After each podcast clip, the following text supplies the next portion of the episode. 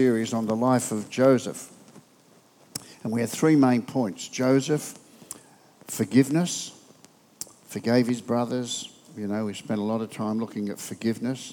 Uh, tonight we're going to look at forgetfulness. He had two sons, Ephraim and Manasseh, forgetfulness and fruitfulness. So we'll keep this fairly short, hopefully, and we'll get to the points that we need to get. So, reviewing for those that weren't here this morning, it's impossible, the Bible says, to avoid offences. Luke 17 said, It is inevitable offences will come, but woe unto those that bring them. So, how many of you here this evening realise that you're no exception if you've been offended in life? You, you're one of us all. We've all been offended. Two, 66% of people leave the church because they're offended. That's scary, isn't it? The scary thing is they take their offence with them too. So we recommend strongly that people deal with offences. If they do have to leave, they should still deal with that offence. Thirdly, Jesus taught and demonstrated forgiveness unconditionally. People on the cross, they never asked him forgiveness. He just said, Father, forgive them. They know not what they do. And we said the parallel with Joseph is his brothers stood before him and he had every right to punish them, but he forgave them in a wonderful way. Joseph relinquished any revenge. He didn't want to get his brothers back. Remember, I told you that if I was Joseph, I would have hung them up by their toenails for a little while. But he was a guy didn't want revenge, and he just forgave them. And Joseph believed God had a higher purpose for his life. I hope of all the things that I've said, that's one of the things that really rings in your heart, because you know it's so important that we realize that people may do things that are an offense to us, but God can turn them to good. And remember, he said to his brothers, You meant this for evil, God meant it for good. And we've got to live in a place where we really recognize that God is greater than any offense that people can bring to us. And Joseph believed forgiveness frees you from all victimization. Remember, people who think that they've been badly done when they can get a complex, they are victims. When you're in a victim, you're locked in because you're a victim of somebody else doing something to you. How many of you know when we come to Christ, we ought to break those barriers of victimization and move in the freedom that God wants for us? Okay, so we're ready to go now. Forgiveness can open the doors to forgetfulness and fruitfulness. The Lord has blessed Joseph with two sons. I'm reading from the scripture now. In reflection and contemplation, Joseph acknowledged God's goodness and blessing him. And he said, he called his firstborn Manasseh, recognizing God had enabled him to forget the troubles of his father's household. If tonight we can get you to believe this, that God can bring a place in your life where what has happened is no longer tormenting, no longer in the forefront of your thinking, but it's put behind you. And he said, God's given me this child, and I'd like to, uh, I'd like to name him uh, Ephraim because Manasseh rather because he has enabled me to forget my father's household. He named the second son Ephraim because God has made me fruitful in the land of my suffering. Manasseh, God has made me forget. I've got a whole lot of stuff here about people looking at memory loss and Alzheimer's, and we won't go down that miserable path. But most people, if you're fairly normal, uh, if you're fairly normal, how many of you know you can remember a lot of things of the past? Some things we don't want to remember. But here I'm st- talking to you tonight about a very important thing that some of the things that happen in our life, time does not automatically heal. There are some things that linger on and on. And I'd like to think that tonight we could come to the position where we recognize that there has to be a putting out of our mind of those things. If you keep dwelling on the past, how many of you know that's the most detrimental thing that you can do? Keep looking back in the past. The thing that I'm amazed at that it says about God, he says, Their sins and lawless deeds I will never remember again. Hebrews 10 17. How many of you reckon this omniscient God, the all knowing God, the almighty God, the transcendent God, the super, super intelligent God says he chooses to forget? Yeah, My wife accuses me of forgetting, but it's not on purpose. How many of you know we often forget things, but this God has chosen to forget your sins? And I don't want to be cruel when I say this. Wouldn't it be good for us not to keep reminding him? Some of those things that have happened in the past, whether you're the predator or the recipient of someone that's been horrible to you and offended you, wouldn't it be smart for us to stop replaying it if God says, I want to put it out of my mind, I want to forget it, and I don't want it to be prominent in my thinking and your thinking as well? So, retrospective thinking will paralyze your progress. There's a little lady in the Bible called Lot, uh, Lot's wife, actually bit confused. But how many of you know the message to Lot's wife is get out of the city, flee, and what was the other instruction? Don't look back. Remember that? Don't look back. What happened when she looked back? She became a pillar of salt. Now, it's metaphorical, but how many of you can understand the same principle can happen in your life? If all the time you're looking back at the hurts and the offenses, people people do offend. We went through that in a long run this morning. But how many of you know if you keep looking back there, it'll retard and paralyze your progress for going forward? Because we've got to be a forward looking people. And I know that the realities of life in some people are very, very real and very, very hurt. Sexual abuse would have to be one of the most terrible things, wouldn't it? To happen to a young person. Sexual abuse um, a victim of an accident by a drunk driver.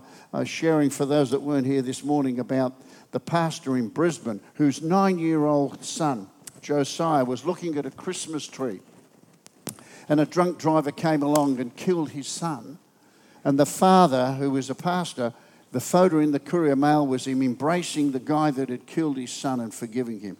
How many of you reckon what a wonderful release that would be from not being painful for the past hurts? So I reckon that that pastor is a man that is seeing the demonstration of God's ability to enable him to forgive and forget, put that thing behind in his life.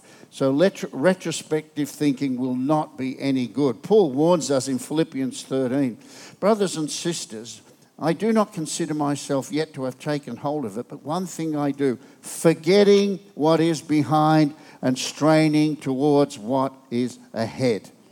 Now, I checked this word out in the Greek, forgetting, and it means to put out of your mind. Did you get that?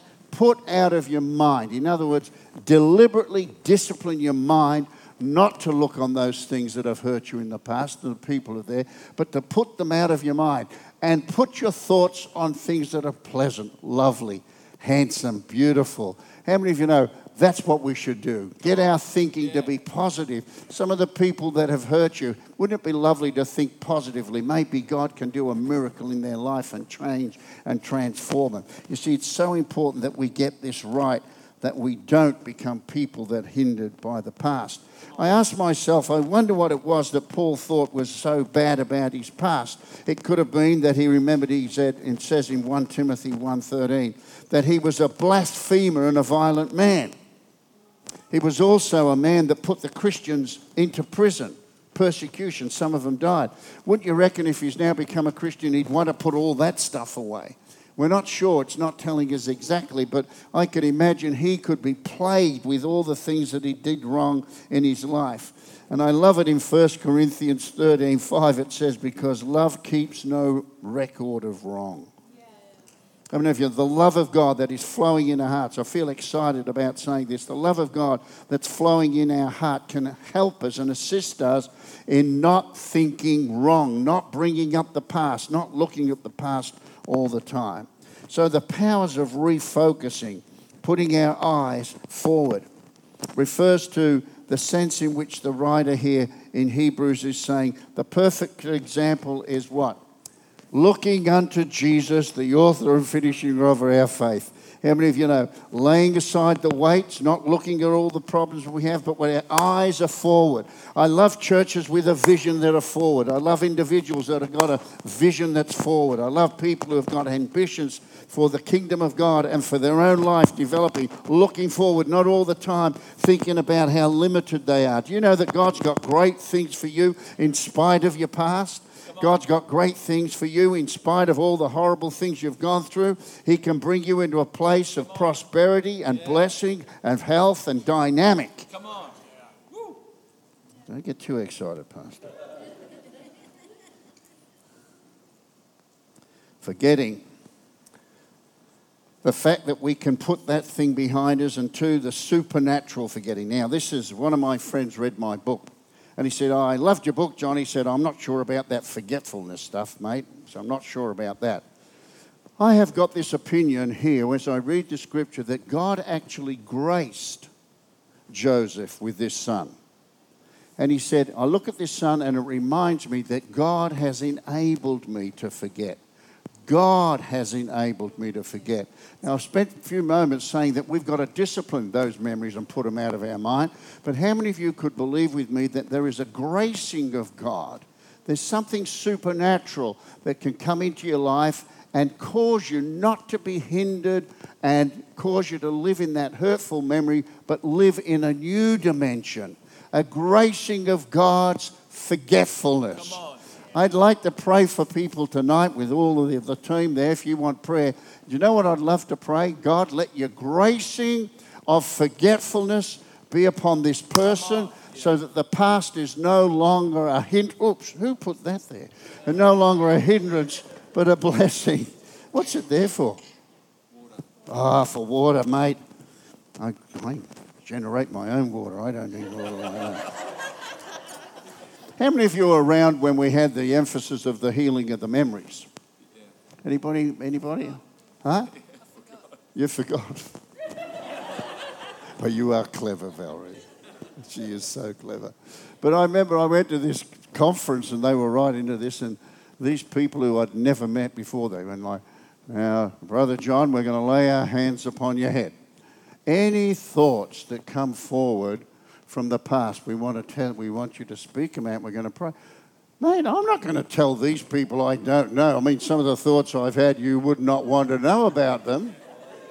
How many of you reckon that that's a pretty dangerous thing? So I'm a little bit nervous about the healing of the memories when people dig up all the past. Hmm. Anyway, what I'm saying is, I do believe there is the Holy Spirit healing of the memories.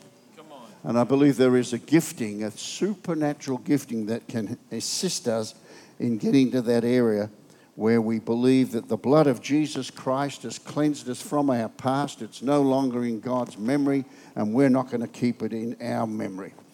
There's a Psalm 61, verse 3, and I felt that this would be an appropriate psalm to say to you tonight. Those of you who have been offended, deeply offended, Remember, we talked about the insignificant, the lady that said she forgive me because I walked past her. How many of you know? I'm not talking about that. I'm talking about deep offences in your life. But the scripture says in Psalm 61 3, He will give you a beauty for ashes. Beauty for ashes. The oil of joy for mourning and a garment of praise for the spirit of despair. Uh, I would love to have us all pray right now over each other. Oh God, give to my friend beauty for ashes, where there's been the sorrow of the past, where they've sat and burned, and the ashes of their life. May there come beauty out of that. May we be people that accept that there is the joy where there has been mourning that's, that's not the early morning, that's the sorrow morning. How many of you know God can give you joy in the place of mourning? And a, what about this one? A garment of praise for the spirit of despair. Come on. How good is that, brothers and sisters? A garment of whatever's been uh, uh, the despair of our life, the wrecking of our thoughts of the future. May there come this wonderful spirit of praise. I tell you what, I love your praise here, bro. It's, no, it, isn't it really lovely? I love anointed presence of God. It's really good, but we won't keep getting sidetracked because we've got to keep going. So Manasseh is forgetting, helps us live beyond false, listen to me, helps you live beyond false guilt and false punishment. The story is quite a, an interesting story with the lady, the widow of Zarephath in 1 Kings 17, where the prophet comes along and the son dies. Remember that? And she says to the prophet, she said, Have you come here to bring judgment of my sins upon my son? How many of you know if you live constantly being reminded of the past that you have and you're expecting you're going to be punished for the past you have, this is the sort of thing that happens that when some things go wrong, something goes wrong in your life, you lose it all.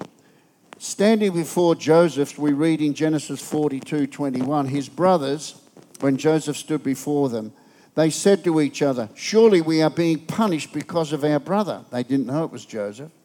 We saw how distressed he was when he pleaded with us for his life, but we would not listen. That is why this distress has come upon us. Do you get this picture? This is an incredible picture that Joseph's pleading with these guys, please don't send me down this pit. Please don't sell me to these Egyptians. They looked at that and they're reflecting on it and they realized that distress, but they totally ignored it. Now guilt's coming on them. Incredible guilt. How many of you know when you don't resolve your sins and and stains and offenses of the past, you can be like an antenna anticipating that God's going to get you. Something's going to go wrong. If a child dies, like this lady, it's God punishing for my sins. Would you please write this down on the neck of someone in front of you? When God forgives you, He forgets. He's not wanting to punish you for anything that you've done in the past. One of the great gospel truths is that when we're in Christ, we have a brand new future, not a future that's going to be retrospective, always catching up on us, always causing us, if troubles go wrong, that this is God's punishment in our lives. I will forgive their wickedness and remember their sins no more. How good is that? How good is that? Living beyond a perceived unfairness. Joseph, if anybody could have a, a, a great grudge against God because of God's unfairness. How many of you reckon all the things that happened to him? But there's no record of Joseph having any contemplation that God was unfair to him. What about the story of Job? Do you reckon that's the most unfair story in the Bible? He's a righteous man doing his, doing his best to be a godly person. God is challenged by Satan because, no, God says to Satan, Have you considered my servant Job? And Satan says, The only reason he's like he is, mate, you've got a fence around him. Take the fence down, let me at him, and I'll show you what's in his heart. God allows Satan to influence his life, kills his kids, takes his cattle, takes his homes. And how many of you know in all these things, Job did not judge God wrongly? God did not get the blame for what Joseph was doing. Can you hear this when I say to you, wouldn't it be, wouldn't it be a better theology that we believe God has got good things for us rather than God is punishing us for things. Wouldn't it be better than judging our brothers and sisters that something goes bad in their life that we go, oh, they must have done something wrong? How many of you know that's Job's comforters? They were wonderful brothers and sisters. Well, well, Joe, you must have done something wrong. You know, this doesn't happen automatically. How about we go, maybe God's got a bigger purpose than what we can actually see. Just inspired at this moment to share this story to you about a, a bloke called Lazarus. And uh, the sisters uh, got a message Lazarus, come on quickly. Joe, you know, the boy's dying. And Jesus deliberately stayed behind. And in two separate verses in the Bible, when Jesus got there, they said, If you'd have been here, Jesus, this wouldn't have happened. Now, get this, get this story they concluded that Jesus didn't have enough compassion to get there while he was sick. Secondly, they didn't have, they didn't, Jesus didn't have the understanding of what meant to be urgent get here quick. But will you hear this carefully? Jesus had a better plan than just healing Lazarus. Jesus actually had the resurrection from the dead, which would not only bring glory to God, but would amaze the people at the power that God has. And friends, sometimes we can make a judgment. Uh, God didn't turn up on time, and I thought God would do this, and I thought God would do that, and He didn't do it. What say we get a bit of a theology that maybe God's got something better up the front there? my daughter was looking for a coffee shop to buy, Lisa Coffee Shop, and the first three she you know, it went like this Oh, Dad, this is not good enough. And you know what dads say? Well, Lovey, if that door closes, how many of you have said this? If that door closes, God's got a better door open. Now, after a little while, that wears thin. Don't it? Well, Lovey, if that's for. But I want to tell you the truth. My wife's here. This girl has finished up with the best shop she could possibly get, with the best rent she could possibly get. And so sometimes our disappointments, what we put judgment. I wonder if I've done something wrong. I wonder if I lost that because uh, the contract because I haven't been doing the right thing. How many of you know? Get that guilt out. Amen. Stop think being guilt ridden. Stop thinking that your pastor's catching up with you. And why don't you have a bit of faith that maybe God's got a terrific thing up there? Maybe there's something really good that God's got his purpose in your life, not just doing exactly what you think he should do. How many of you know the Bible's got a, got a lot of God blamers? I love it when the children of Israel have crossed the Red Sea and they get the tambourines, and boy, they're going, yeah, hallelujah, this is fantastic. And when things go wrong, we'd be better off with the garlic and the onions. And you, Moses, you did this. And God, you did that. How many of you know people start blaming everybody ever, for everything else that goes wrong? Wouldn't it be good to have a good theology that says everything is in the hands of God? Can we say that what we said this morning? All things. Not some things, not most things. All things work together for good to them that love God. How many of you are absolutely convinced that that is a good theology to have in life? I am. And the older I get, the more I have to exercise that truth. We went through a terrible time with our coffee shop. We had to get rid of it. And I'm telling you here, I can stand here today and I can say this. In spite of what happens, all things work together for good for them that love God. Might not work exactly what you like, but they work for good. Good doesn't mean pleasant and pleasurable. Good there means beneficial. Come on. Beneficial. What's most beneficial for you may not be what you have chosen, but God has chosen because we absolutely trust God, don't we? Trouble in my father's household. God made me forget the troubles in my father's household. I don't want to go too long about what can happen in your father's household, but how many of you know Dr. Charles Solomon says one of the greatest problems they have in psychology is what's called rejection overt or covert rejection. If you've been one of those kids that have been brought in a home, brought up in a home that you've been despised, and you know, this is what we call overt rejection. Oh, we didn't really want you, we wanted a girl. How many of you know that's a wonderful start in life, you know? And uh, well, we've got enough, and now you popped along and you've done all the trouble. And the poor kid feels horrible about that. Now, don't laugh because I'm exaggerating, but how many of you know kids are brought up with that rejection thing. And rejection's one of those things in psychology they tell us. I'm not an expert, but they say that it doesn't, doesn't fall off. How many of you got to deal with it? You've got to deal with it, and you say, No, that's what my mum and dad thinks, but my dad, my heavenly dad, says I'm made in his image. My heavenly Father has got a great plan for me. Yeah, they poo hooed me. The teachers, teachers said that I'd never amount to anything, but my Father up there said, I've got his DNA. He's got great things for me. And how many of you know I'm talking to people here that have to be a percentage, and this is not a word of knowledge, this is just a fact of life. A number of you who would know what it is to be rejected, and you still carry that thing. Would you please hear me today that this word is saying to me that there's troubles in our Father's household. We can have those troubles, but God has enabled me to forget those troubles. That's another thing we're going to lay hands on for you tonight that you'll have a memory loss, if I can remember There's a guy in the Bible called Ahithophel. I love this in 2 Samuel 16. And it says, And the word of Ahithophel was like the word of the Lord to David and Absalom. But it came this time when they said, Nah, we don't like, it's a board meeting. Nah, we don't like what you think. And the Bible says the guy went home, saddled up his donkey, went home, put his house in order, and hung himself. What a wonderful leader. What a great guy to have on your team. Like, There'd be bodies everywhere. How many of you know he could not accept a disagreement with his opinion? How many of you know Father's household?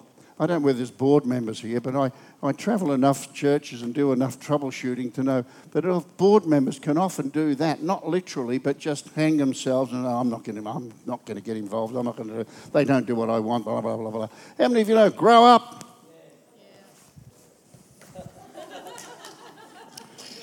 I'm away tomorrow. I don't care what you think anyway. no, I mean it sincerely. We, we've got to get far more mature about life and decisions in church in our Father's home. How many of you know people can say horrible things? I know a lady came to me one day and she said, uh, I'm not game to operate in the gifts of the Spirit. Someone told me I was in the flesh. How many of you know that'll destroy you? Want to stop this, the gifts of the Spirit? That's a quick way to do it. Someone does that. Listen, that's not your job, that's the pastor's job if he so chooses to do that. Uh, I won't keep going on about the spiritual fathers. I won't even go on about that because I want to get on with this thing. God's grace for an Ephraim. Joseph declared the reason that he had named his second son Ephraim was that God had made me fruitful in the land of my suffering. This is my best point. You think you're probably thinking, well, I'm glad there's one good point coming up here. But this is my best point for the whole of this sermon. The Hebrew word for the Lord has made me fruitful is a word para, means to cause to be fruitful, to grow, to increase. The pulpit commentary actually says double fruitfulness or double land. So Joseph is saying, I'm looking at this son here, and I've had some pretty tough times, but God has called me to double, become double fruitful, increasing. How many of you reckon that's the divine blessing of God upon a man who's recognized what he's gone through and can see what God's got? For our light and momentary troubles are achieving for us an eternal glory that far outweigh them all. Please get this in 2 Corinthians 4, we're reading there. You and I, friends, are only down here for a short time. It's getting shorter for me. But how many of you know I'm not down here just to live for 70 or 80 years? I'm down here to live for eternity. And whatever happens down here, I've got to look at it in a perspective of what God's purpose are for me eternally. Can you get the point that I'm making here? If all you can see is the troubles and immediately now, you'll miss out on the bigger purpose that God's got for you by having things greater for you when you stand before Him and you haven't had any great record or any great name or any great uh, pulpit or any great um, title, and God's going to say, Well done, good and faithful. How many of you know that'll make it all, for all the work that you've done, it'll make it well and truly worthwhile? Ephraim received the right hand of blessing. Now, this is where it gets really good. Thank you, sweetheart. I have missed you, lovey. Were you able to get into the van all right? I was going to get a bobcat. We won't need to, will we? They fall over. It's a mess, I tell you. Not my fault. Not my fault. It's the woman you gave me. How many of you know? How many of you know? I've forgotten where I was going when she interrupted. Then, where were we heading for? Oh yeah, hang on.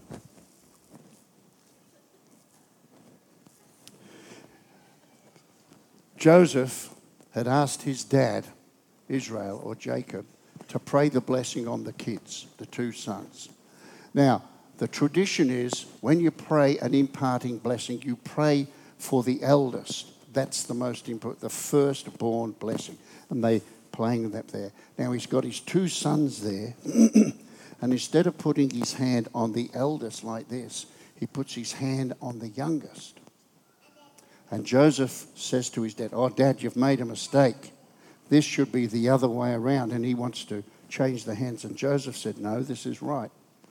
And here's my point to forgive is fantastic, to forget is absolutely wonderful. But this son, that is now the younger son, is getting the double blessing because I'm telling you, it's far more blessed to use what has happened to your past to be the use of ministry for those people in the future. The Lord has made me fruitful in the land of my affliction. And the right hand of blessing is upon those who will see what's happened, acknowledge that they've been, uh, you know, abused and, uh, and offended and all that, but you take a step and you say, God, I stand here tonight. And whatever has happened in my life, I want you to use it for me to be a double blessing to somebody else. Who could help a person go through a divorce more than a person who's been through a divorce? Who could help a person going through a terminal illness more than someone who's been through a terminal illness? Who could help someone better that is going through a bankruptcy than someone who's been through a bankruptcy? And each of those three illustrations, how many of you know they're horrible offenses upon our life, but God can turn those offenses and make them a great ministry blessing. I wish the church would stand up and look at the things that have happened and say, I am going to use all that past to give me the future blessing of blessing of fruitfulness for those that I come to minister. Because, ladies and gentlemen, I'm here to tell you that that word fruitfulness means a double, double portion, double blessing. How many of you know what you are now? God can double up, make you bigger, make you better, make you more prosperous, make you more influential, make you a person that can pray for more people to be healed. How many of you know if you've gone through sickness, you've got faith for healing? Come on. If you've gone through those sort of bankruptcies, how many of you have got faith for money? You've got faith. And that's the sort of thing that I reckon the church ought to be rising up for. God, thank you for the ability to forgive. Thank you for the ability that we have to not keep looking back on the past. And God, I thank you that I stand here now at this stage of my life and I'm saying, Dear God, make me a great blessing to other people. Come on. That's good. What do you reckon? Yes. And the Lord blessed him supernaturally to forgive, to forget, and to be fruitful. I'm going to pray.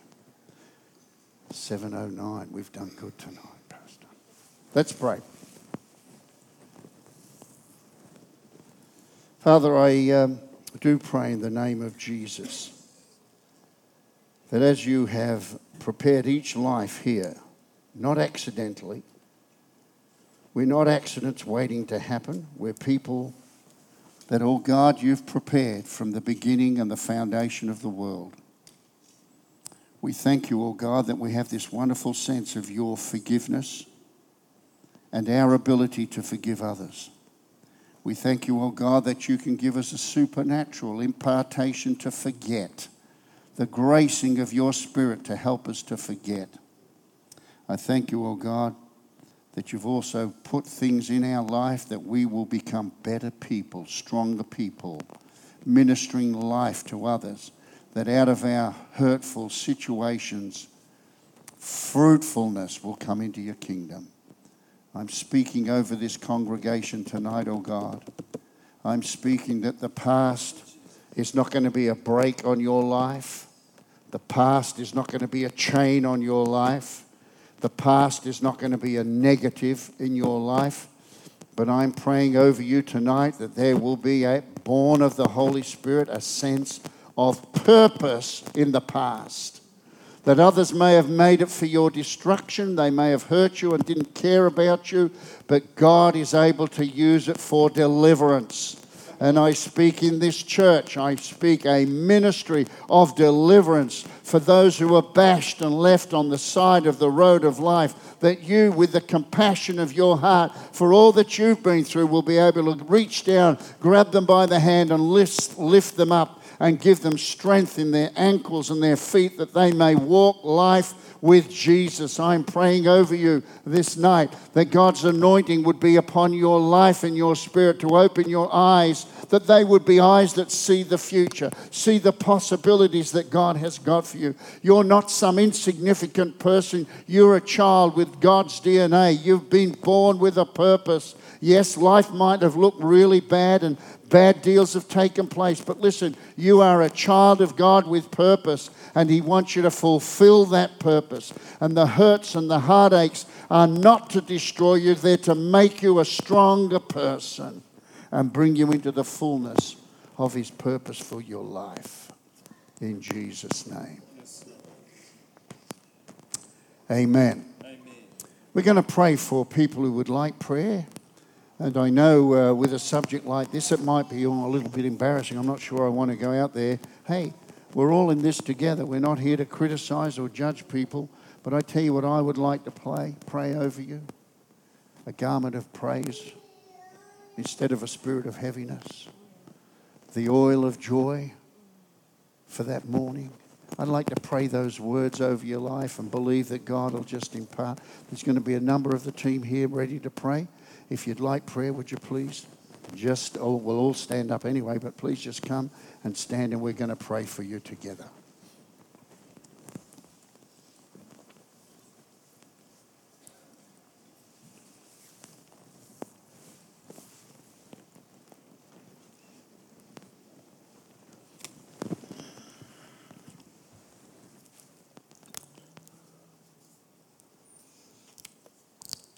Don't rush down, just come down quietly.